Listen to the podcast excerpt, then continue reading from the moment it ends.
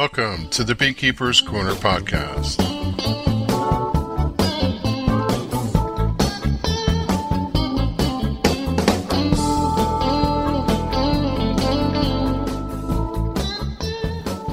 April 17th, 2022, episode 209, Head Knocker. Hello, everyone. Welcome to the show in episode 209. I'm Kevin England. I had this thought, which, as you'll hear, is a good thing about the name of the show. The Beekeeper's Corner and the line from Dirty Dancing popped in my head. Nobody puts baby in a corner. How's that for an example of how my brain works? Brain works. Just hold on to that for a second. Around here, we tend to like being in the corner, meaning our little corner of the world where we get to talk about beekeeping. And I think we'll have a pretty good show lined up for you here. I have a lot of content prepped. So won't blather on about the opening. Let's run down what's on the list and get to it. Roundtable number one bee vectoring out in the world. I'll give you a little report on how it's going. Number two, something that's not really that wonderful. Number three, a disappointing thing to share about a personal experience. Number four, a follow on to my self inflicted poly woes from winter and something to learn. Number five, Mort checked in. I'll have a little ditty on bee biology concerning worker brood. That's interesting to consider. Number six, it's swarm season. Want to share a video link about Swarm Commander and talk about setting swarm traps. And for our topic of this episode, we know that old comb is detrimental to bees and that it harbors impurities that can harm our bees. But have we ever linked what exactly is the connection? I'm going to take a shot at breaking something down and connect the dots for you. Oh, just a couple things to think about before I dive in. You know, we sell t shirts around here. Not to promote the business, but just if you ever wanted to wear a t shirt that says the Beekeeper's Corner. I think way back when, when I set that up, I set it up as you'll remember if you've heard about this, you know, dollar a shirt advantage for me only because the platform that I use, Teespring, requires you to have some profit or they won't let you sell the goods. Imagine that. If you wanted a Beekeeper's Corner t shirt, bkcorner.org, the only reason I bring this up is somebody asked me recently, where do I get a t shirt? Well, the answer is you go to the homepage, it's right there on the right side. Just happened to watch a video of that I posted of myself doing a presentation wearing a Beekeeper's Corner t shirt a few minutes ago, and that prompted me to say, hey, yeah, don't forget to uh, call that out. Okay, roundtable one, let's go. Roundtable number one, I call this one Vector. It's about bee vectoring. Flight 209 are clear for Vector 324. We have clearance, Clarence. Roger, Roger. What's our vector, Victor? Tarot radioed clearance over. That's Clarence Oveur, over.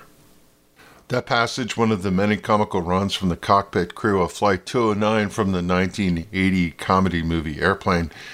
It's apropos to work in my goofy movie associations for this roundtable as it relates to a process related to beekeeping in a novel way bee vectoring. The concept, I believe, was approved by the EPA back in 2019, makes use of honeybees to deliver a chemical payload to the plant that they visit. In January 2021, the state of California approved its use, and it is in the news that ongoing research of the use of the technique in California is taking place in the almond groves. What is bee vectoring about? In this case, scientists have postulated that they can use honeybees to do double duty, so to speak, when it comes to pollination of almonds. The information I'm about to relay is not truly a news story as it comes directly from a press release, but I found it interesting nonetheless that the company that's doing the work, BVT, shared a statement about their novel ongoing work to use honeybees to deliver a payload that helps the almond trees they are pollinating. This turned up, of all places, in one of my stock insider news stories, and given the title, I clicked back to the website streetinsider.com and their posted posting of the bulletin. The stock associated with the press release is BEVVF, Bravo, Edward, Victor, Victor, Foxtrot, associated to the Bee Vectoring Technologies Incorporated. It appears this company received clearance last year to commence initial trials in California and worked with growers in the 2021 almond season, despite, by their words, challenging conditions out in the fields. It yielded favorable results last year, so they're going to continue this year can only imagine that it's a complex arrangement. Put yourself in the company's shoes. Farmers are a fickle lot, and they will bank on what they know. If a company shows up with some different approach, only recently conceived and approved, would a farmer give it a run? One thing is for sure, they'll often let someone else try it and stick to a tried and true method, even if that tried and true method was known to have some warts and flaws. That's what I know about some limited exposure to the topic and discussing matters with those who work with, say, the blueberry industry and growers here in New Jersey. It is telling that a company relayed not only are they continuing to work in almonds, but they have doubled their interactions this year, 2022, bringing on more growers for their program, which just by the press release completed in March. I find the mechanism that they are testing interesting. I have seen a number of concepts over the years looking to exploit the bees' comings and goings. And I have to say that this is the first one that I see making it to approval and being tested in the marketplace. I'm not all knowing, and there could be more things going on trying to use this ideology, but the concepts of exploiting bees passing by has always been an interesting one, and it feels like it can lend itself to so many applications. In this case, they're using bees leaving the hive as the dispersal method. I'm not sure, given all I had to go on is this press release, how they actually deposited the payload. In the past, I've seen things that go both ways dropping stuff off for departing bees or inoculating bees incoming into the hive. Once upon a time, there was research going on about a device at the entrance that looked like a large format plastic apivar strip across the gap. The premise there was it was impregnated with something, and each time a bee entered into the hive, its hairs rubbed against whatever was coming, exuding out of the plastic, and they could deliver the payload inside the colony. A contact delivery system at the front door, so to speak. The research was, in the past, centered on a delivery of mite deterrent chemicals. At least that was the idea I remember being bantied around. There was also some work to see if mites could be groomed off of the bee as they passed through. And there were also cameras at the entrance looking for hitchhiking mites and all kinds of ideas of the comings and goings, as I said, of mites leaving and and coming back to the hive. It seems clear there's a lot of thought processes looking to exploit that contact patch at the entrance now, given researchers and scientists have this idea of possible ways to transfer something to bees, I can only imagine over time perhaps someone will unlock the ways for this to work to a more human advantage for us as beekeepers. So that's why this trial is interesting to me. Now, let's take this fungicide application. I think the payload that they're trying to test with almonds is they're trying to deliver fungicides directly to the plants. If they could figure out how to deliver something, let's say this fungicide, then they would not have to spray. Think about the benefit to the grower. You don't have to contract somebody to come in. You save the expense of the labor, massive amount of labor to spray all the plants with fungicides. You don't have fungicides floating all over the place in your orchard. And the bees are doing double duty. You're already paying for them to come and come out to pollinate why not put them to work in delivering fungicides? Now, you might say, well, I just wish they wouldn't use fungicides. The fact is, reality is, they're going to use fungicides. There has to be a reason they're putting them in there. They will not buy and deposit things out in the orchard if it's not useful. So they're going to do it one way or another. This is a more efficient way to deliver the payload and get double the bang for your buck, at least from the grower perspective. I like it because there's just not fungicides blasted all over the apiary. That's a simplistic view of it, but it's a pretty compelling way to think of it. Is this an effective way to go? Only time will tell. I suppose, given the press release origin, one might follow the stock and see how it's going to do, and that could be an indicator. If it does truly take off, it could be disruptive to farming practices and it's easily extensible to other products. Blueberries, apples, and other pollinated products are also sprayed with fungicides. And why stop at the almonds? The company has a product termed CR 7 that is being used for blueberries and strawberries, and they have some capital investors to venture this thing. I point this out because so many times technologies like this come to be, but the funding to take them to a viable product often falls short, and they never really fully realize what whether or not the approach is viable because they just run out of funding. It's not because of feasibility, but because funding to bear out the results is ridiculously expensive. You not only have to get approval, make the product, manufacture it, test it in the field, document the testing, and go through all of that in order to make it viable. It's it's a mess. Such an interesting business dynamic that we talk about here every once in a while. Uh, this is for the beekeeping curious, just another side area of beekeeping to keep a watch on, to learn from. The company will be gathering the data from this season and forecast it. It is forecasted that they should have some results to post come, say, October, later in the year.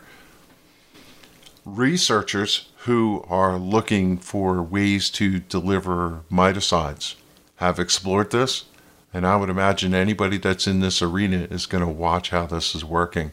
If you can get the bees to deposit out, I'd imagine you can get them again to prove that thing they were trying to do before carry in. So, ironically, you have to just put a pin in that too when we get to the topic in this episode. But I'll get to that later. I'll have a link in the show note for two things. Bee Vectoring Technologies announces ongoing 2022 almond trials in California. And EPA approves the first ever fungicide applied by bees in the show notes for this show. you know, I have to share this. I, I said to uh, Sharon, I'm going to talk about bee vectoring on the program. What's your Victor vector is what you said back to me. You know, from that day forward, Jenny and I were always together, kind of like peas and carrots. All right, next topic. Roundtable number two not so wonderful. I'm not a fan of high school style humor, just stuff that's not funny to me. Yet the topic matter I'm about to enter into is a bit risque, so it becomes fodder for feeble minds. It is with that opening that I share that there was this product. There is this product on the marketplace called Wonderful Honey for Men, which is being sold as a product for sexual enhancement in the bedroom. Turns out the FDA took issue with the product as it had a secret ingredient that wasn't supposed to be in there. Sildenafil, better known by its commercial trade name Viagra, billed as a product that has B products listed from the advertisement pure natural honey, bee pollen, royal jelly. They're coupled with ginseng, tongkat ali, whatever that is, all combined with other natural ingredients to provide, among other things, strengthened physical fitness and ability, enhanced vitality and potency on a daily basis, boosting energy level and physical performance, and improved circulation. Oh, and it strengthens the immune system and other things that uh, improve your performance. The funny thing about this is, honey and products of the hive have always been associated through the ages, through millennia, with fertility and vigor, but to my knowledge, no one has snuck in the added ingredients for an ED medicine as part of the elixir. This is, of course, a serious matter as the added ingredient does pose a health risk and could cause cardiovascular events for the consumers. So, no joke, it's being recalled by the FDA, and they even have advised consumers not to purchase this stuff going forward. The telling thing, and I'm going to somehow make the connection for cottage law topic, that I've been covering as of late is that government agencies seem to help and hinder in ways that befuddle me sometimes. But in this case, it kind of says that the FDA does not always test all the products. If they're given a quote unquote all natural label it seems it lets them be sold with dis- disclaimers, but every once in a while it keeps the marketplace true by double checking them. And in this case, they found that they were skirting the law. Now, cottage laws, drawing the connection, are there to protect consumers from cooks who either don't know what they're doing or are doing unscrupulous things. And the tie between the two here is that honey in a supplement and what is in essence a variation on a food product is fodder for conversation in a roundabout way. I think we beekeepers can revel in the benefits of our own wares and forego anything that tries to extrapolate the goodness of the bees for their sales angle.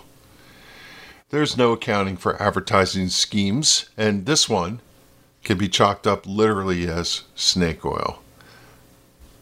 Roundtable number three, call this one Ring the Bell. Every once in a while, I stick something in the show just for a historical note. And in the opening of the show, I made light of something that's actually not funny, but humor is somehow a means for coping with things.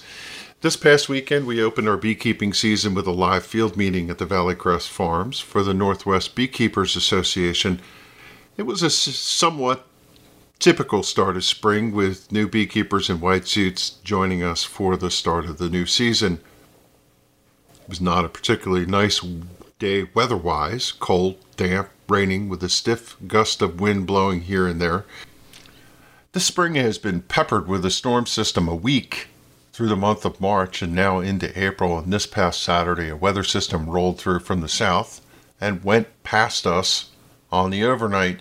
There was some discussion as to if the meeting would be postponed, but we soldiered on. Even with light attendance, we delivered the program. One thing that was done to compensate for the weather was to put up some pop up tents over the colonies we were working in case a stray shower blew through. And it was raining when we got there, but only a light pattern. Soon enough, the remnants of the system blew through, and we were seeing peaks of sun.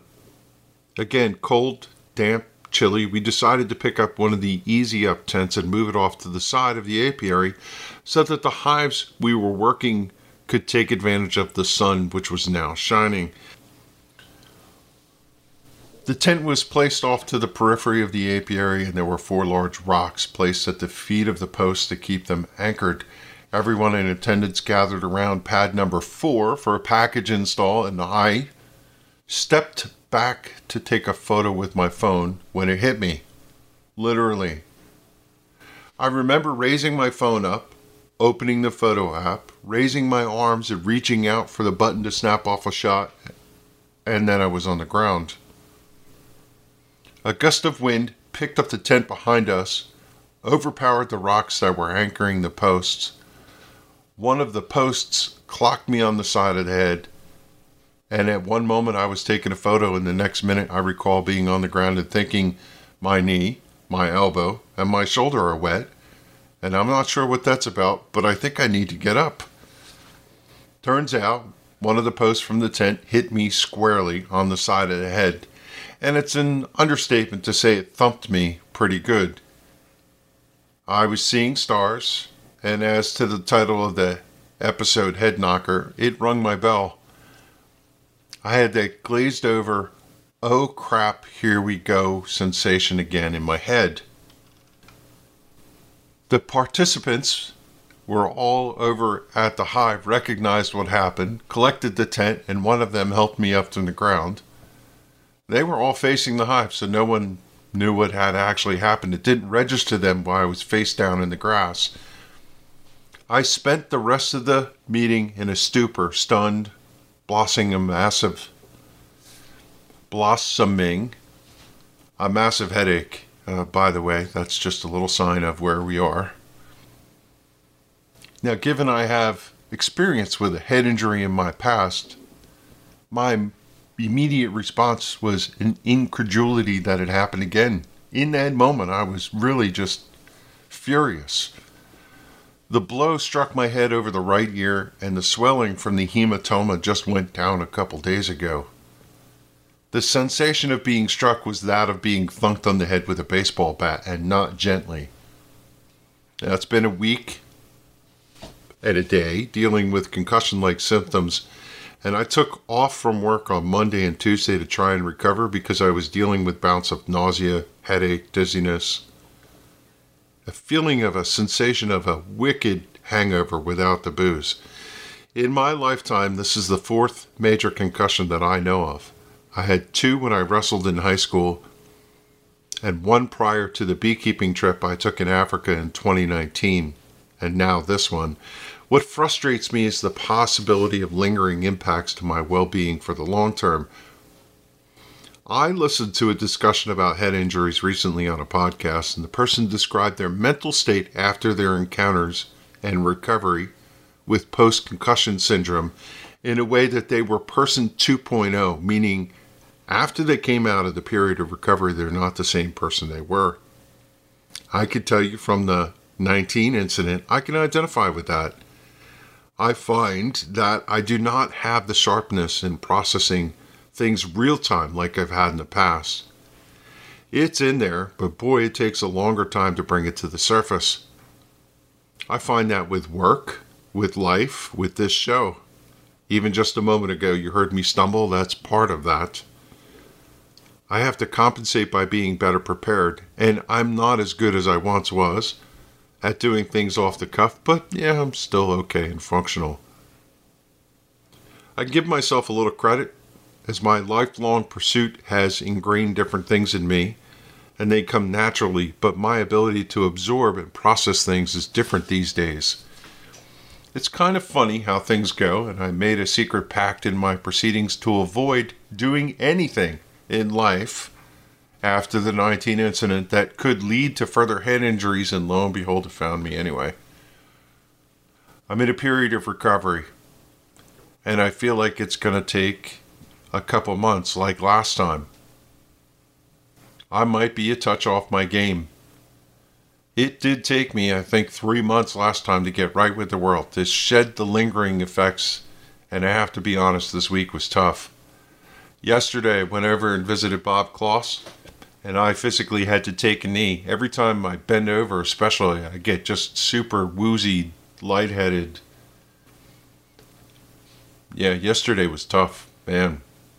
Imagine waking up every morning with a fog of war sensation of dull headache and hangover systems. It's been no picnic. I'm going to monitor my well being and look for steady improvement per the guidance I got last time, since I'm well versed at this. And if the lingering effects don't abate like they should, I'm going to consult a specialist, specialist like somebody that really deals with this type of post concussion thing. This is not a woe is me moment, it's just a recap of a little bad news. And as you'll hear when it comes to beekeeping, I'm not going to let this set me back, but it might slow me down a little bit this spring season. And boy, talk about timing. One day at a time to end this on a more positive note, I feel like the meeting was a success. and what we covered was the most useful thing to those in attendance. They got what they needed, and you know we'll continue with our training program. And at, at least there's some happy, shining moment from the thing that occurred, and we'll move on. Roundtable number four called this one Paradise RTFM. This roundtable is a reflection on something I shared in the bonus episode for how to do a dead out or CSI from the hives that didn't make it through. Etienne Tardif wrote an email to me on the learning that I shared about the eight frame polystyrene hives I have deployed last summer, not making it over winter. my finding from the review was that the colony suffered from moisture problems and they would have been it would have benefited them to have additional ventilation. And to be clear, I was experimenting with the concept of a closed hive system, meaning the only air exchange was at the base, much like a real tree that has only one hole. Now, evidence suggests that for these hives, the bees didn't manage the environment fully and as a result, you know, obviously they were impacted. They didn't make it through and they were hampered by how I set them up. I did this experiment to simply learn if the hive would overwinter, having complete control of the climate with the setup fully sealed on purpose. And to be honest, I didn't think the bees would have a problem with this, or I would obviously not have put them in that jeopardy. And I truly wasn't expecting the outcome. I'm full disclosure 99% of the time on this show, and given what happened, I'm happy that I shared what Etienne picked up on, and he had some additional thoughts on what had made taken place. They have experience in the Yukon with this, and they found that if you put wood to the outside, it tends to hamper some of that uh, moisture problem. And he pointed out, rightfully so, that if you go through and look at the content, this is RTFM. You ever hear that term? If you have, you're chuckling. Read the mm manual. You can imagine what the F stands for. The simplest thing is to understand what the manufacturer tells because they have the most experience with this, and the manufacturer wants you to leave the entrance open. They made it a screened bottom board, which they are, for a reason.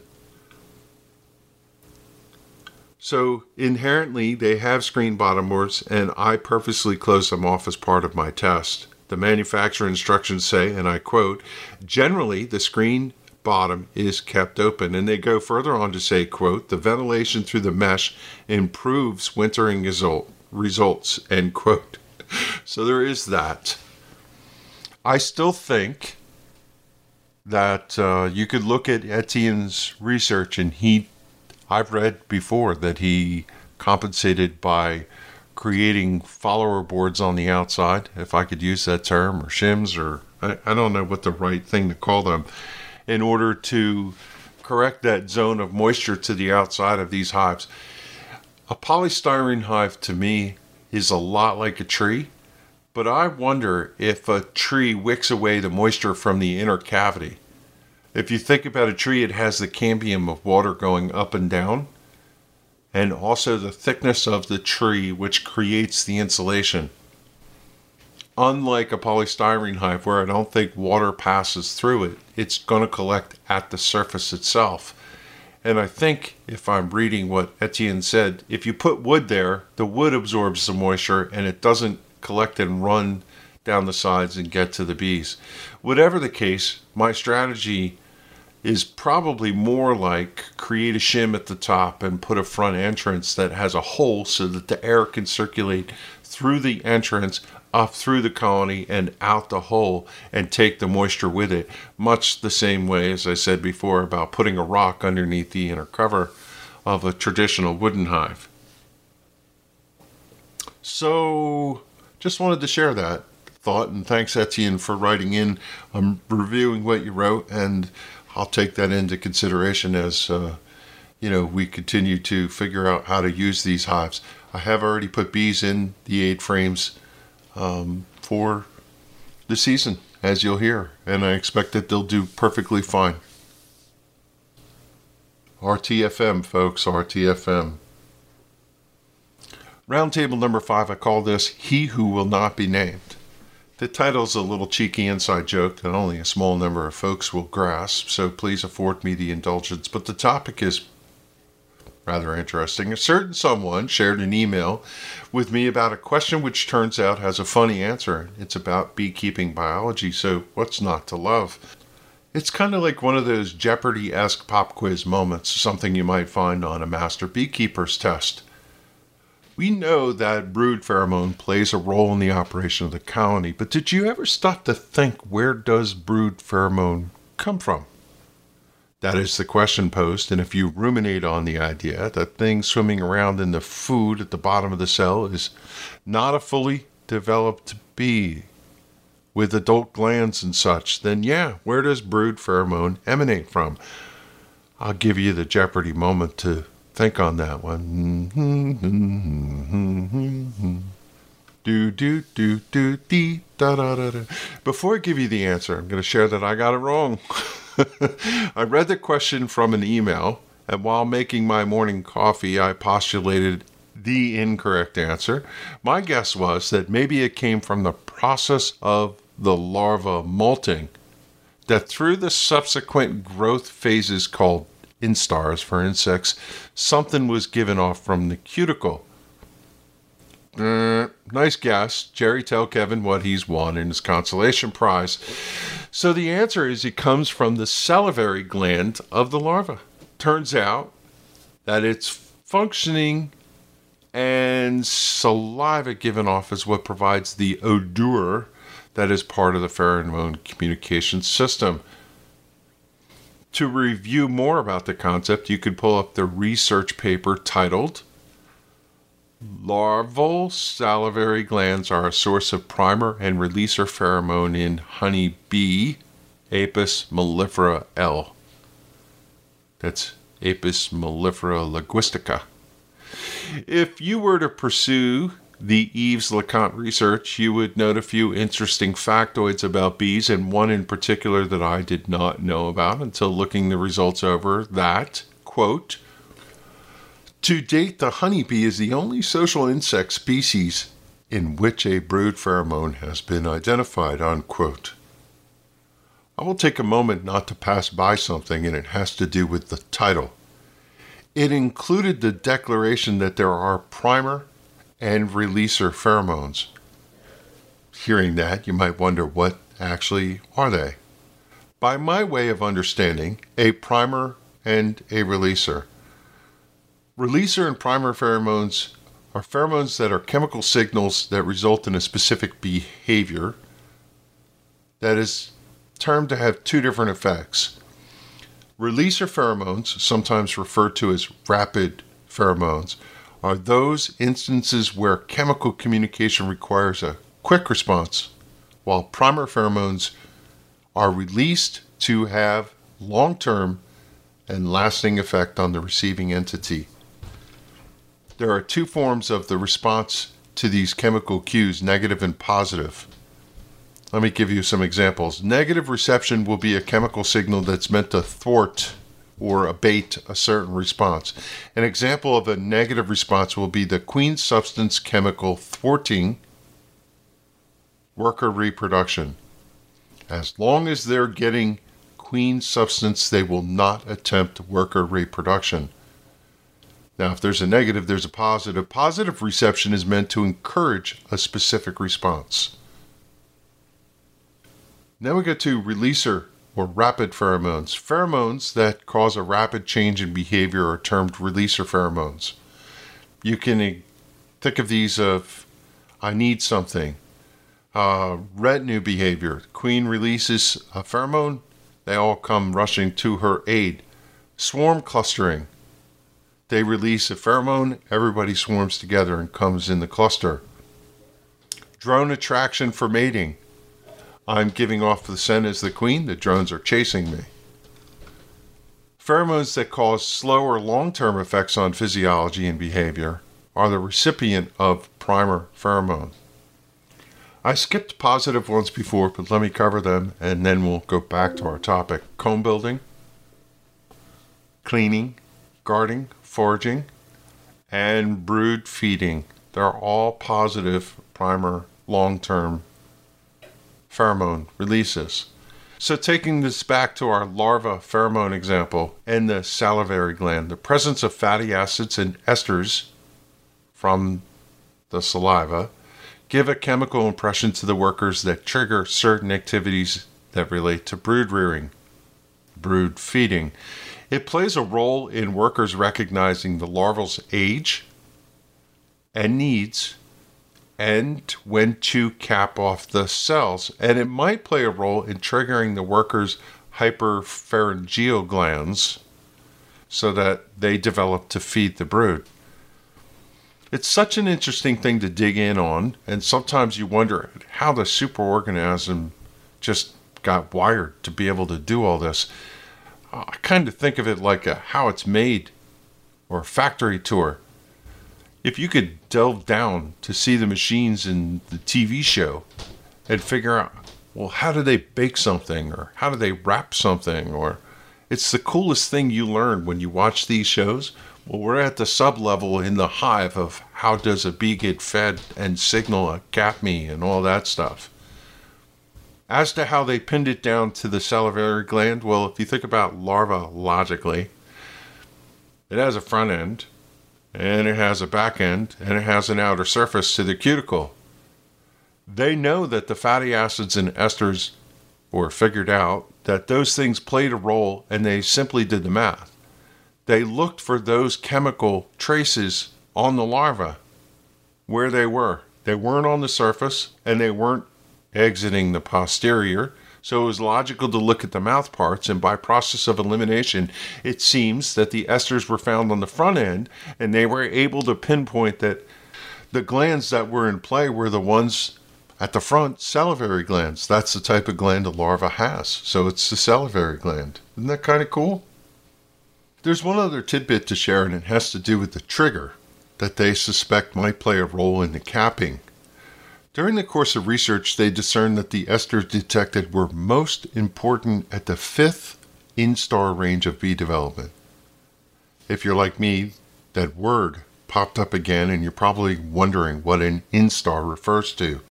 Instar is defined as a phase between two periods of molting in the development of insect larvae or other invertebrate animals.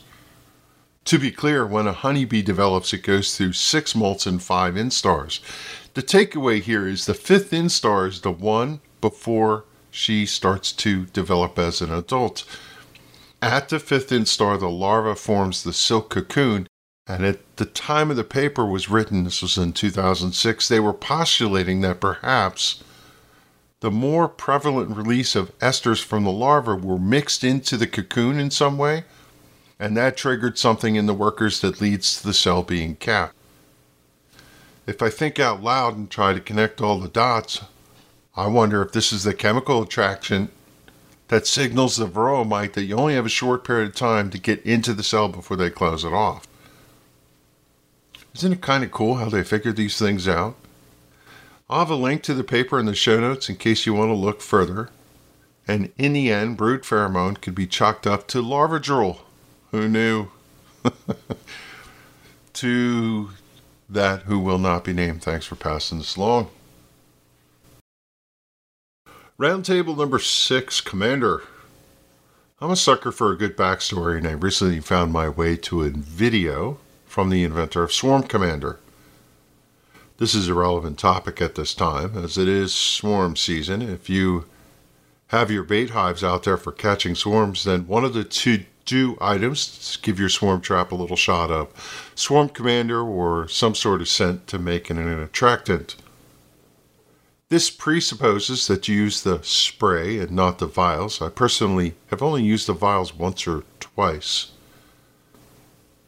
If you are a vial devotee, then the way you apply that product is to take a Q-tip, add a dab, and swab it at the front entrance. Then you swab the inside of the box, one or two spots. You'll get enough in the vial to do that two or three uses. Whether using the spray or dabbing from the vial, you're going to return to the bait hive every 7 to 10 days to recharge the scent. I learned from the video that there's a third form of Swarm Commander that somehow slipped by me. They have a gel version and its premise is you run a bead of gel, quarter inch to a half inch spot in a few spots in the hive, and the slow release gel will last up to 20 days.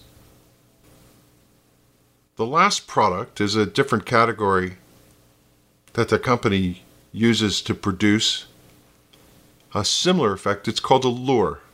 So you have the spray, you have the dab on vial, you have the gel, and they also make a lure. Kind of reminds me of the premise of the good old green tree thing you used to hang from your mirror back in the 70s and 80s. The device is going to last a season and it does not need to be replenished. So, Swarm Commander has a bunch of different products for your use at this time of year. To get the backstory aspect of this, the inventor was the presenter of the content of the video that I'll have a link to in the show notes. And if I have it right, his name is Scott Derrick. Scott told of his background that he worked in industry where chemicals were employed. He was someone who worked in the flavoring and fragrances aspect, and he had a background with fragrance houses, flavor houses that parlayed into him having the expertise to go out and build this product. Ah, Kevin moment. Some brings me back to my childhood. There was a flavor house company on Church Street in Flemington called Presco Foods that used to make spice blends for Lipton products. There was a major production hub for the Lipton Company in the Flemington area once upon a time. The Flavor House building was only blocks from where we grew up, and it was right near the baseball fields we haunted as kids on any given day, depending on what they were concocting and the way the wind was blowing, you might smell the fragrances of Lipton soup or some other flavor mixes in the air. One of my favorites was the flavoring for chicken soup, or better yet, it smelled like chicken flavored Rice-A-Roni, one of my favorite vices as a kid, and that's not a product of Lipton, by the way. In prepping this little ditty, I figured out that Presco is still in Flemington, off of Minneakoning Road, so who knew? And it makes me wonder if Scott, the flavoring and fragrance guy, ever got into the arena of coming to Flemington to visit our hometown and go to Presco Foods. But I digress. End of Kevin moment. In the video, he emphatically answered the question as to the chemical makeup of the product. He has repeatedly being asked if the product is based on lemongrass he made it clear that it is not lemongrass. He did suggest that they analyzed pheromone components of the bee and lemongrass and came up with a formulation. And yes, there are similar chemical compounds, similar constituents, but it's not based on lemongrass. You know, while we're on this topic, uh, Swarm Commander, it's a great product. Let me talk about swarm traps. Uh, it's not lost on me that we've just crossed April 15th, which is the beginning of the traditional swarm session, swarm season here in New Jersey, based on our metrics. If you think about swarm season, what do people always do? They talk about handcrafted swarm bait hive boxes, purposely built, right volume and parameters for swarms to move in and this is the time of year where that notion is being promoted all over the web how to build swarm traps, deploy them. Much of the guidance on that was popularized by none other than Tom Seeley. Not a naysayer of the moment and the science that backs up all the assertions of the devotees, but I have found, at least by my way of thinking, that this is a bit of overkill. I wish to be careful here this is personal experience, not an expert opinion. Yeah, okay. I agree with Tom. I agree with, you know, those out there who are doing great work at promoting how to do swarm trapping and all of that. But I've come to believe that a vessel is a vessel, and with some drawn comb and the magical few sprays of Swarm Commander, swarms move in. Over the past number of years, I just simply set boxes out around the property with old brood comb and sprayed them with Swarm Commander with great success. Would I do better with proper swarm traps set high up and far away from the apiary? Maybe, but I've come to realize that if I simply set boxes out with old comb and spray them with Swarm Commander, they move in and I don't have to get a ladder out Uh, last year, when I do the math, I was seven for six. Odd. Odd number, I know. What I mean is, I put six boxes out, and six colonies moved in. For one of the early ones, I took the colony out, put it in a col- in a hive box, put the hive back out in the yard, and another one moved in. Now, last year was a unicorn year for swarm captures, and it almost seemed that if you stood out with a bucket and it whistled, and a whistle and whistled out loud, they would get in the box. That's a stupid exaggeration, but I say that to say that it was really an exceptional year for swarm captures. And you might ask yourself, am I capturing all my own swarms in my own yard? I don't think so. I think they're coming from far and abroad. I've documented many times that there's beehives all around us. And maybe they're coming from the trees in the neighborhood. You know, I did have a couple swarms fly away. Physically watched them fly away last year, so I can't say that some of them might have been mine, but uh, I, I'm pretty confident that only two of my 13 hives swarmed last year. And I was home every day watching them, so I, I know what the state they were in. I put out five boxes this year, and I have that magic swarm trap in my breezeway. Given we're past April 15th, our traditional start of swarm season here in New Jersey, let the games begin. I have to say thanks to, to Scott Derrick for his service to beekeepers. I always reiterate that we are most fortunate to have the services of his craft and others to make these products commercially available to us. For who doesn't like free bees? See the link to the video How to Use Swarm Commander Premium Swarm Lure in the show notes. It's a good one to watch. Roundtables are done. Let's go into topic number one. I call this one interpretation. It's about sublethal effects on bees, what really is going on. So, why this episode? It's serendipity, no agenda, no digging in on something. I had an article from Bee Culture stashed away in my someday maybe read list. Just got to it. The topic was written by Clarence Collison and it's entitled A Closer Look, colon, Bee Health and Pesticides, period. I love Clarence's work, and whenever I have a bee culture in my hand, it's the first thing I turn to. As to what Clarence writes, I must admit, half the time it's over my head. I'm just a simple man with a simple vocabulary, and most times the expression of the science jargon and technical terms have me stopping about every fifth word to look something up so I can read the passage with meaning.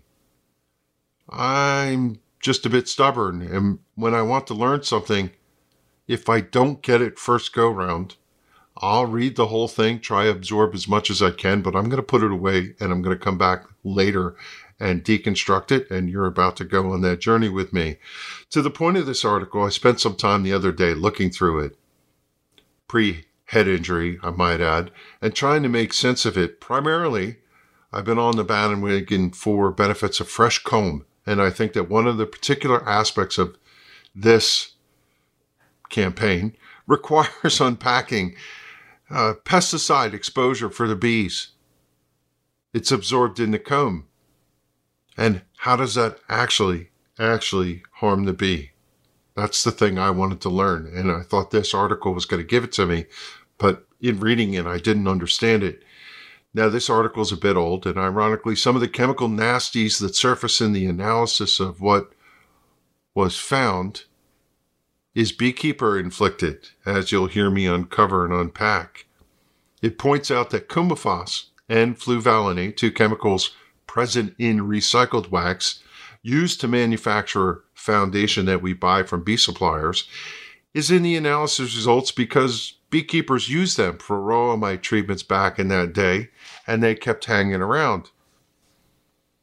It's a Kevin moment that I've raised in the past. Do these chemicals still persist in our wax we buy today in 2022? I asked this back in the day of one of the noted researchers a few years back. I think I want to say it was Maryann Frazier just how long are we going to suffer for our sins? The short answer was apparently no one is sure. It's an interesting question. Does our current foundation still have remnants of those harmful chemicals from back in the day? inquiring minds want to know. That's an end of that Kevin moment recall. Let me spend a moment conveying the passage in the article that I thought was the most germane to the topic, and then I'll tell you my intent. This is the quote from the passage. Quote, Pesticides do have effects on immunity. Organophosphates and some botanicals have been found to impact hemocyte number differentiation and thus phagocytosis. The phenol oxidase cascade and melanization have also been shown to be affected by several insecticides. Many synthetic insecticides increase oxidative stress, and this could have severe impacts on the production of some antimicrobial peptides. End quote. The article follows suit with the same, forgive me, Clarence, technical babble. And by my way of thinking, that passage in itself is a little daunting, and I have no idea what it's trying to tell me.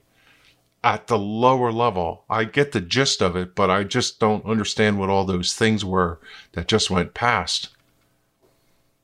Still, if we want to grasp the information, and I bet you do too, you finally have to take time. I have finally taken time to analyze what was written and what is to follow as my attempted shot at breaking it down Barney style. In the next few minutes, I'll do my best to convey what I think it all means. And the article, like most research approaches, opens with a summary of impacts that I think we need to start with as our foundation. To me, the imperative phrase in the opening is what was cited in Chauzet, C H A U Z E T et al. I believe that's how you say it, from 2009. It's talking about chemicals present in the hive. This was in the opening, which set the foundation for the rest of what Clarence presented. Quote These chemicals may affect the synthesis, transport, action, or elimination of natural molecules such as hormones or enzymes that are responsible for maintaining bee development, immune mechanisms, and behavior. End quote. That one's not terribly hard to follow, and it does a nice job of setting the stage of why this topic matters. In looking at it, we know that the heart of the superorganism that is, the colony is the individual bee, and if the development, the health of the bee are at risk, then the system's broken. The next passage establishes that bees are developing in the comb, and then it has high levels of pesticide residues and acaricides. And it should be noted while the comb is often cited as a key factor, the article in a different passage stated that, quote, pesticide residues levels were determined in honey, pollen collected by the bees, beeswax, and bees. End quote. I'm not looking to rewrite their narrative with that, just pointing out that in the greater concern for beekeepers, comb is important, but yeah, there's other things at play. Going back to what I said before, think of all the acaricides as the self inflicted chemical compounds we beekeepers put in the hive to combat mites. Acaricide is something that kills mites. The aforementioned coumaphos and fluvalinate were old forms of varroa mite treatments that beekeepers used in older days, in case you haven't been engaged in beekeeping long enough to know that.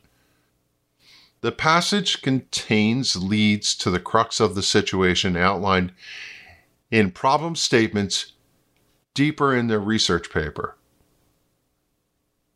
In short, it says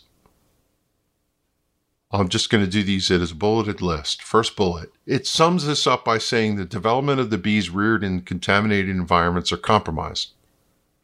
And that bees impacted during development were observed to have shorter lifespans.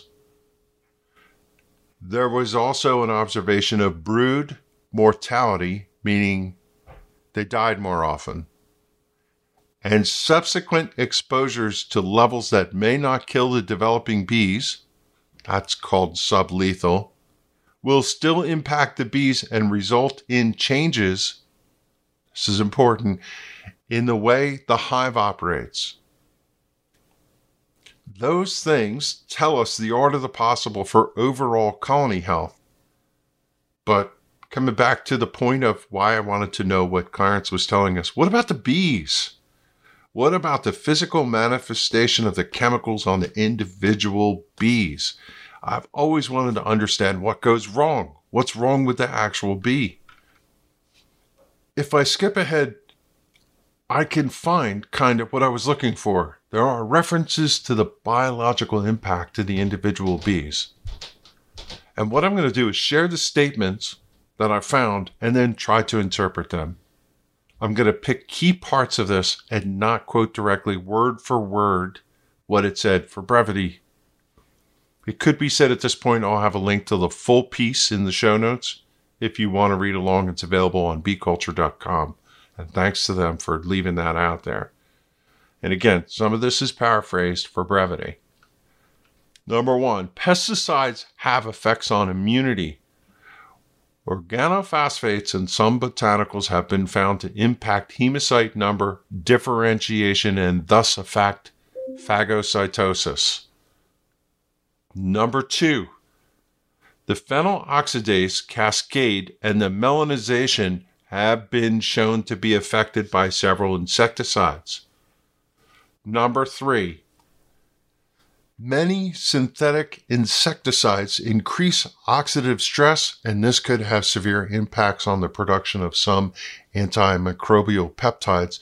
And number four, pesticides can also affect grooming behaviors, rendering bees more susceptible to disease. Now, I want to work that backwards. That last statement didn't need translation, so let's just get that one out of the way. Think about it. If bees do not somehow groom themselves effectively, it's surmised that they're more susceptible to disease.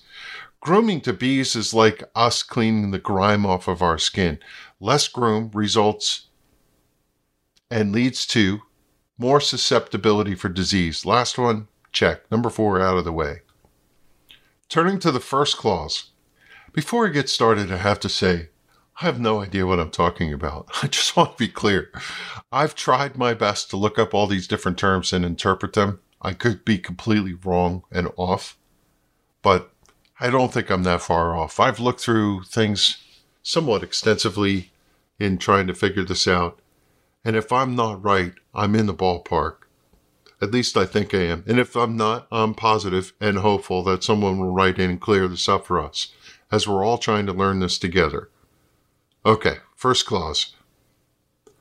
Organophosphates impact hemocyte numbers, differentiation, and thus affect phagocytosis. It can be broken down in this way, as far as I understand it. Hemocyte refers to something like a blood cell. And my take is just like you can analyze a human's blood and determine if it's healthy, bees don't have blood, they have hemolymph. And it too can be measured, and if the numbers are off, and it's having problems. I take differentiation to mean just what it infers something is different from what it should be. According to some research I found, phagocytosis is a process wherein cells bind to the item they want to engulf on the cell surface and they draw the item inward while surrounding it. And the process of phagocytosis often happens when a cell is trying to destroy something, like a virus or infected cell or something. It's often used by immune system cells. That's what I'm picturing. My takeaway for statement one is, and whether I got that right or wrong, I think this is right. Pesticides cause the insect hemolymph, which is analogous to blood in humans, if you're not clear, to be abnormal or just it's not functioning the way it's supposed to. It's supposed to do something when something bad's floating around in it, some sort of chain events is occurring, and pesticides are interfering with that.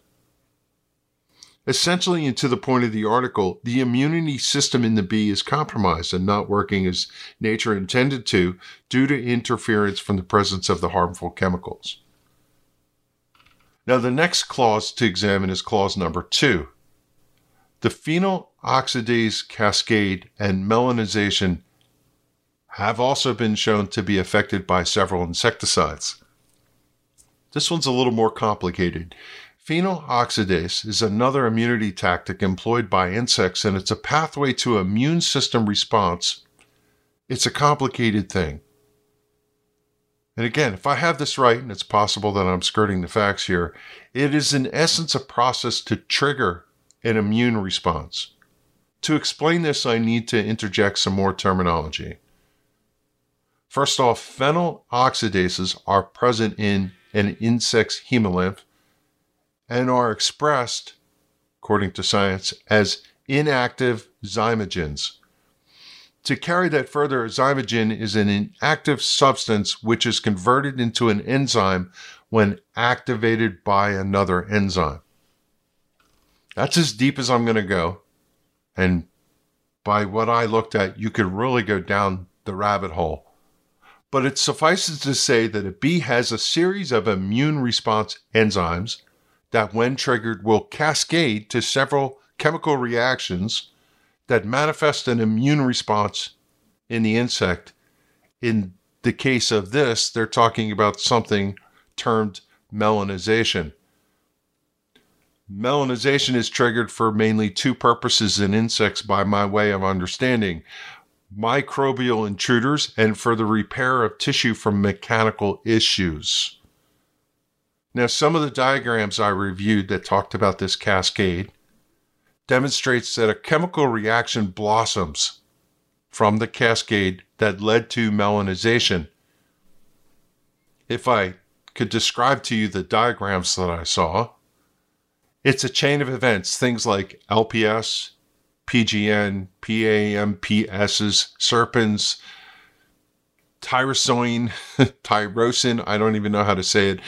These things are the cascade of enzymes and things that happen as part of what uh, is the formation of substrates that are going to attack the pathogen that's in there and hopefully kill them off or render them no good, not functional in the research of the cascades that I saw, it indicates three things happen in an insect melanin formation, cytotoxic products, and encapsulation to pathogens.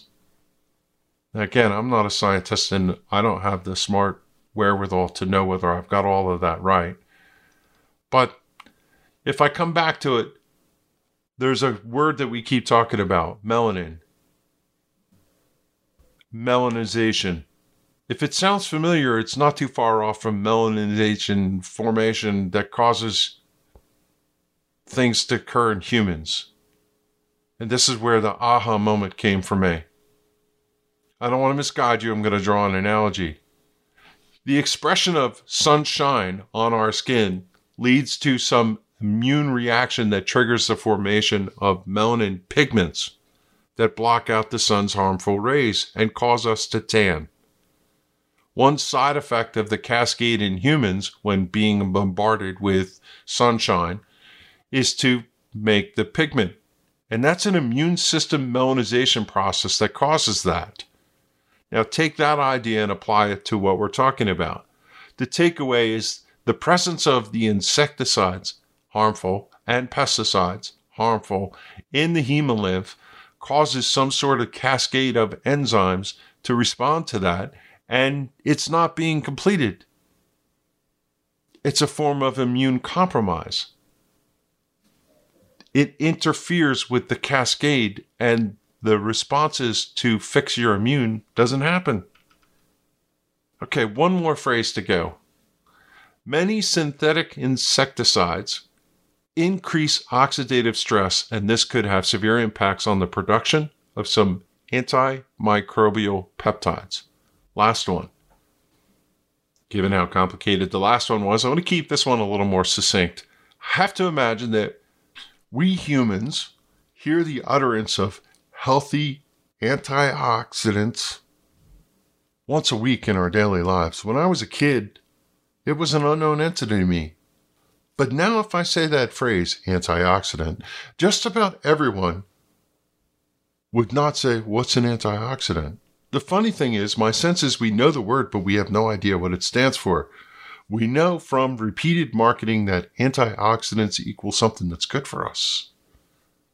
I'm going to read a statement from some research that I found that sets the stage for us to understand, at a high level, what this antioxidant thing is about without killing us with science. These are two clauses pulled from the same research, so to be clear, they were not written as one statement the way I'm presenting them, but they're kind of like bookends, so I put them together. Quote Oxidative stress is the result of an uncontrolled buildup of reactive oxygen species in an aerobic organism. These reactive oxygen species are dangerous because they are capable of damaging proteins, DNA, and cell walls. End quote.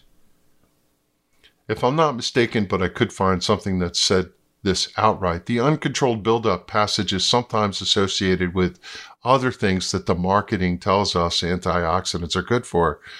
The takedown of free radicals, whatever they are.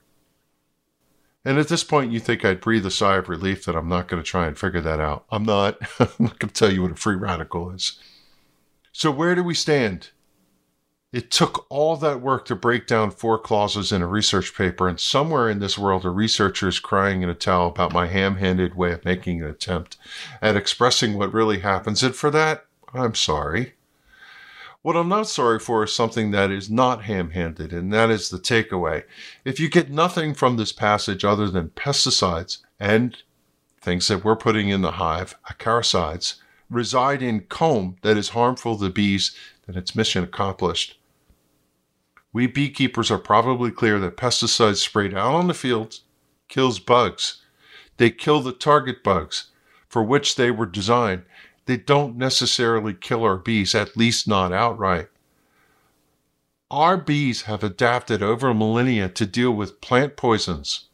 There are some bugs that can't go to a plant and die because the plant exudes something that kills them, but our bees have learned to live with that but they're not dealing well with man made pesticides. When they bring that stuff back to the hive, they can tolerate it in small doses, but over time, unfortunately, it impacts the bees, and that is the essence of sublethal, meaning it won't kill them outright, but exposure buildup over time will harm them, and bad enough, it's plausible that it could kill them.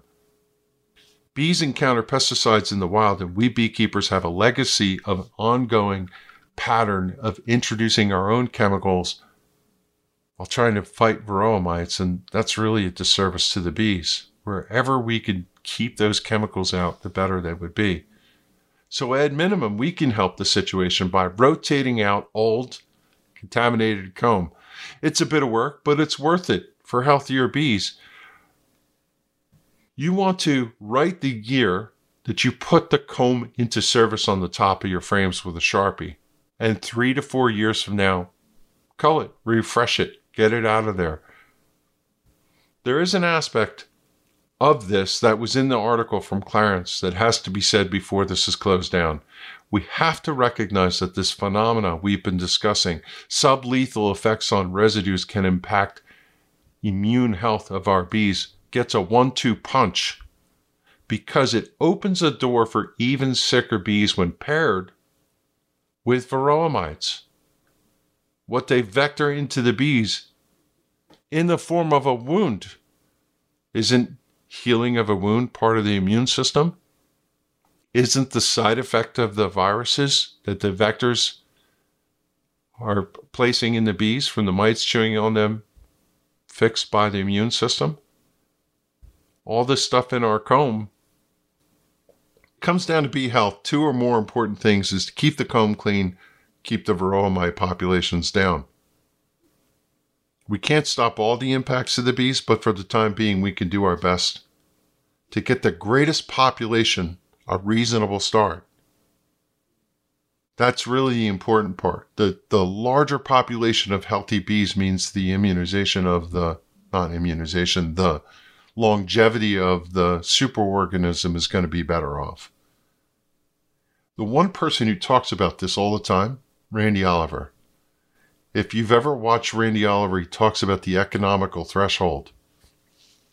Damage done to the bees by the overall impacts to them. Once it gets to straw breaks the camel's back, that's almost in the undertone of everything that Randy talks about. It's a fascinating thing now that you can draw the connection. I'll have a link to a closer look, Bee Health and Pesticides, that article from Bee Culture in the show notes, as you'd imagine.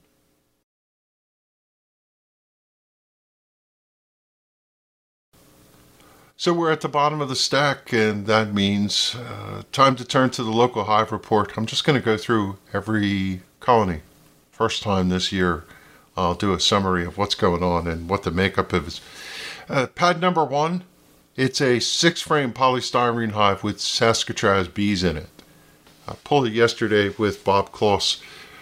We sometimes uh, look for different stock. He gets different queens, I was able to get a Russian hive last year, gave him a, a split of that colony, so he had Russian bees in his yard and so on. Bob had a Saskatraz, Saskatraz colony in his yard and it, it overwintered and did well. So we made a walkaway split of it because it was almost at the bursting at the seams to swarm this year. And I brought a package home, so to speak. We know that we left him with the queen. We went through the colony before we separated it. So, in essence, it's like a walkaway split relocated in my yard, and hopefully it will requeen itself in good order. Pad number two is the 10 frame polystyrene hive. It's two deeps. It's a full colony all the way through. They got plenty of resources. That colony is going to require two honey boxes this week, or it's at risk for swarming. It just got moved into the 10 frame poly from a 6 frame. And it's good to go. Pad number 3, there's nothing on it. Pad number 4, this is a new colony.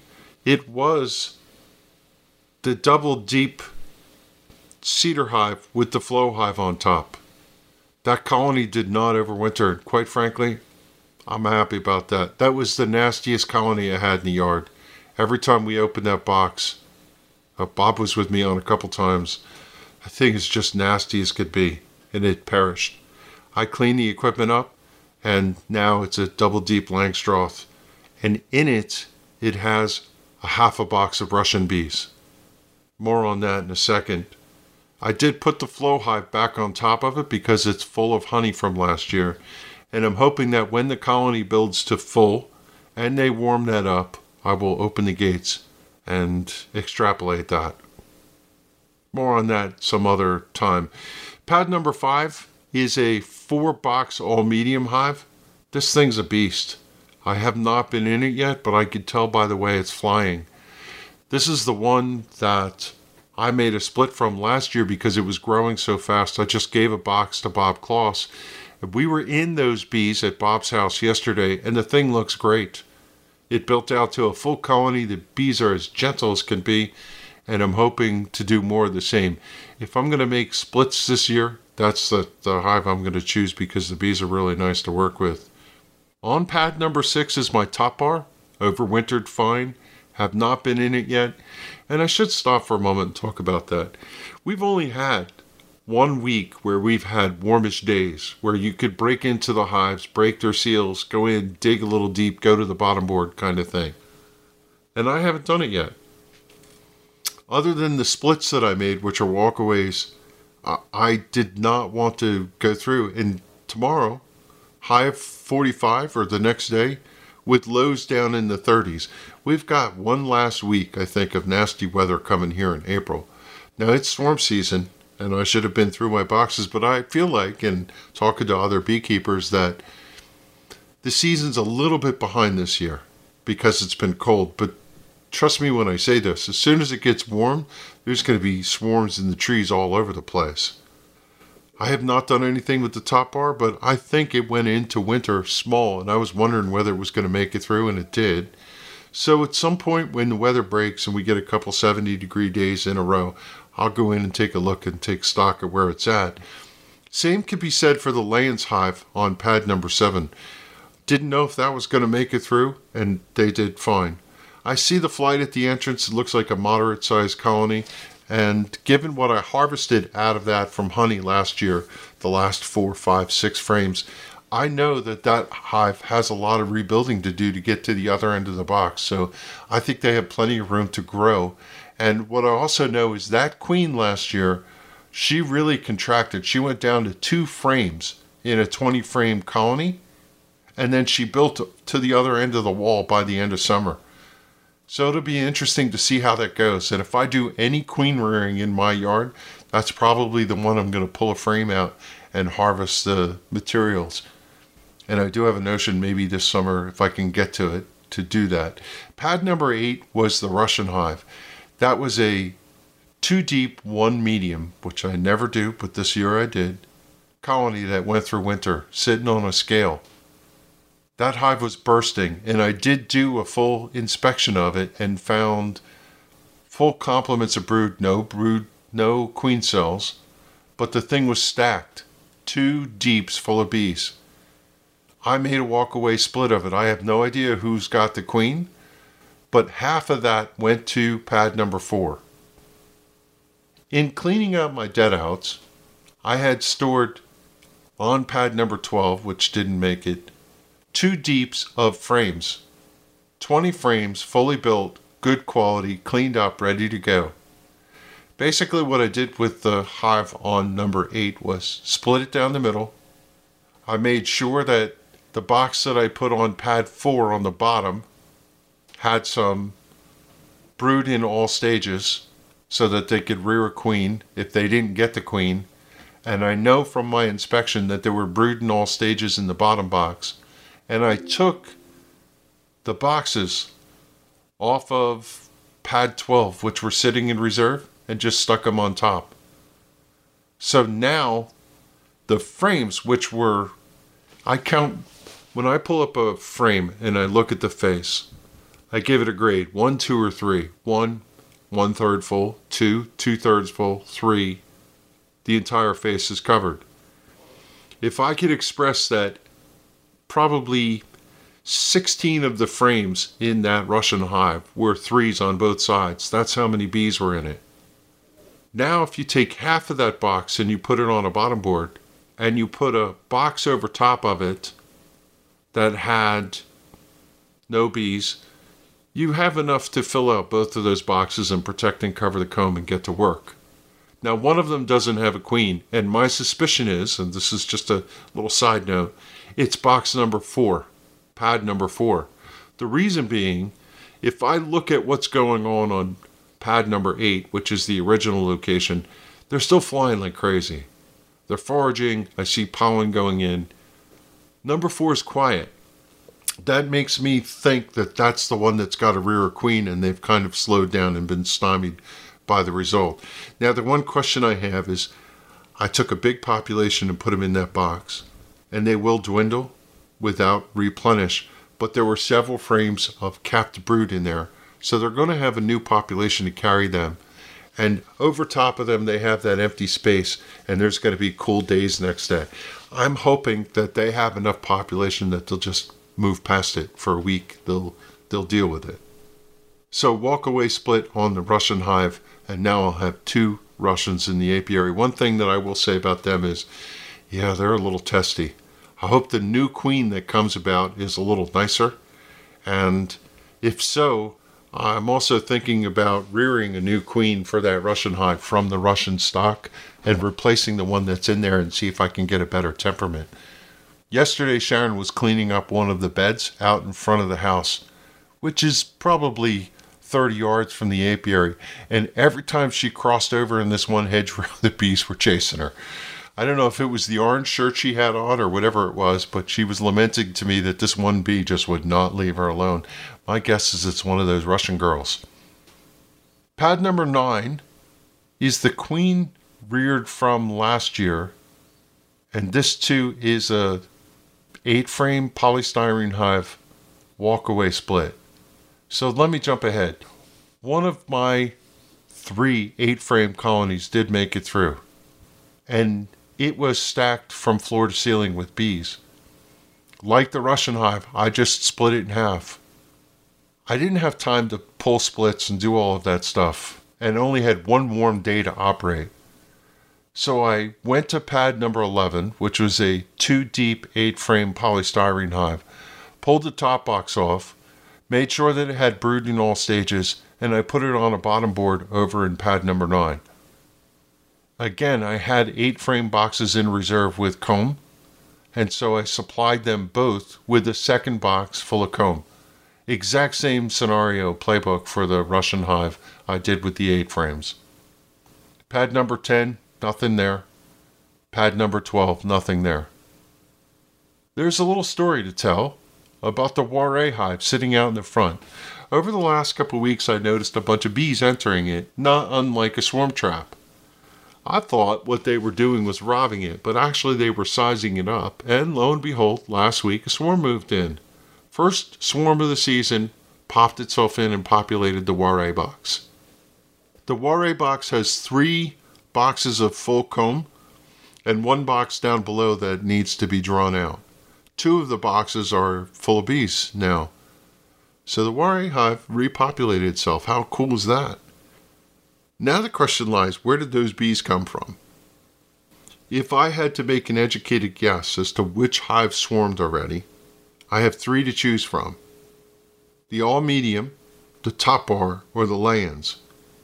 I suspect, given the amount of traffic at the entrance and how busy the colony has been from the get go, as soon as the first flying days go, the all medium hive gets the win. The other two are just doing okay and commensurate with what I see from the other hives that are moderate in size. But that all medium hive, my guess is it's very full. I have to admit that I don't love this all medium format. I just don't. And I'm thinking about splitting it and moving some bees in the all medium transfer to a full size colony somehow. I should mention that if you go to youtube.com slash nwnjba, a Cornell master beekeeper from our association just did a presentation on how to convert full size colonies to all mediums, which might be of interest if you are looking to see if you could switch over. Now, in this case, I'm going the opposite direction, trying to get out of some of those mediums and build a full size colony. And for that, you just split that hive in half since it has four boxes, and you put two deeps over top of them. I'm sorry, you put the two mediums over a deep and you let them build out comb from underneath. But if you're interested, check out that Jean Miller presentation. It's one of the newest ones on the Northwest channel. One last hive to talk about Valley Crest while we were there on the day of the incident, I wandered down and took a look. My double deep there is doing great, flying like crazy on that cool, wet, crappy day. And I think what I'm going to do is split that hive. I'm going to go over there and split it in half and build two hives out of it and leave them there. That's my plan for that. And maybe next weekend I'll see if I can get to that. And hopefully they won't swarm before that. The last thing to share for the local hive report, other than all of those colonies are going to run their course for the early part of the season, is some queen rearing activity. We said we were going to do it earlier. I was over to Bob's house yesterday for the purpose of building a cell builder. We went through his nukes, which came through his nuke condo very well, and weakened them all because they were all on the verge of swarming by pulling out resources and combining them in a single six frame poly. That is going to be our cell builder. The other thing that we did was in sourcing out of some of his production colonies one frame because we needed a little bit more, we put the Nicot device into the middle of a colony and went through his apiary and talked about which bees were what, how they've overwintered, what their traits were, and we selected the one on the end of the line to be the one we're going to graft from. So we had a Strachan queen. I know you don't know what that means, but it's a high quality queen of carniolan bees that we want to graft from. And we have one that came from a queen that lasted multiple seasons and was extremely prolific. That's the one on the end. So the short of that is when you're doing queen rearing and you're going to graft, you want to graft from bees that have traits that you want to carry on the bloodline, so to speak. And we're carrying that on. Bob does a really good job at selecting selection and things like that for his queens.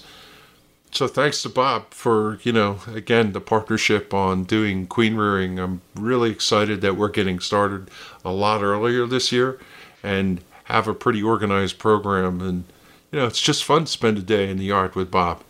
I was hurting yesterday. I, I just really had a miserable health day with the head thing, but it was still fun to play around in his yard. I love all the hives he has and the way he has it set up. It's it's like Bob's Bee Emporium, as I call it. Local hive report. That's enough. Check. I know one thing I got to do is call my brother and see what the heck he's got going on, and we'll get to that sometime this week.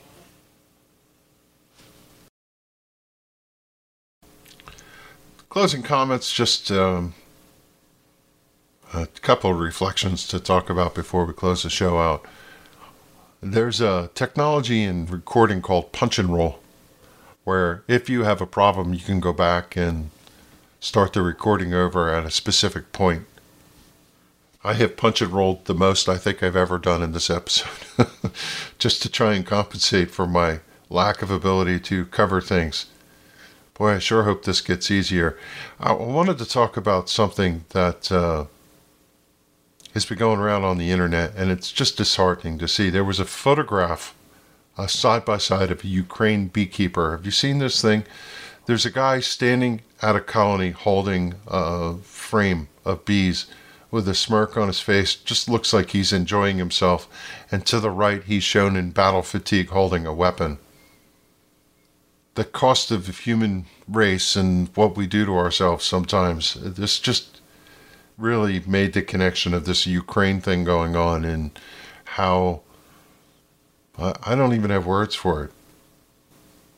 He's standing in a blue Adidas t shirt and, you know, no veil, no whatever, and just looks like somebody who is at one with the beast. And to see the polar opposite on the side, uh, boy, I sure hope they can get this thing resolved over there. And what what a terrible thing human beings stoop to sometimes.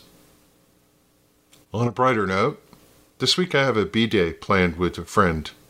I don't know whether it's going to be Thursday or Friday. He's got a bunch of packages he needs to install, and uh, I said, you know, I'd go out and lend him a hand. And it's always fun to connect with people who you hang around with. And it's been a while. I called him up the other night just to see how he was doing, what he was up to. We ended up chatting for an hour and, you know, make friends in beekeeping. It's just a blast to stay connected with them. And if there's somebody you haven't talked to in a while, you know, just pick up the phone or text them, ask them how they're doing, check in with them.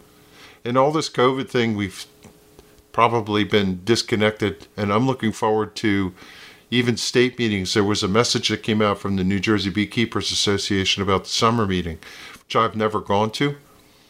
But this year I might make a chance chance appearance there and see what's happening. They have a bee auction and stuff. It's held in Ewing, and uh, from what I've seen from the pictures of that, I've always, always, every year had a conflict, been on vacation or doing something. Maybe this year we'll make it a point to get out there. Uh, just another reminder: EAS August. Come on.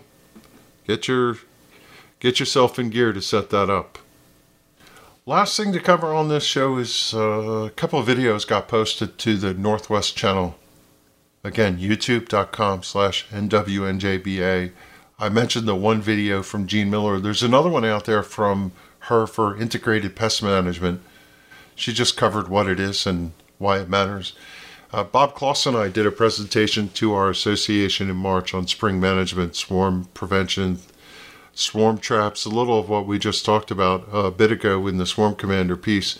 You could watch that, that's up there. I posted that one both on the Northwest channel and my Beekeepers Corner YouTube channel. I'm going to be doing more posts over there of the personal direct stuff that I do individually, not with the association on my own channel. Uh, I think I'm going to try and do more of that this year and build up the following over there. Uh, the last thing to say is there'll be some videos from Managed Mentoring up there in time. Um, probably will try to produce a couple of them today or, and get them posted over the weekend.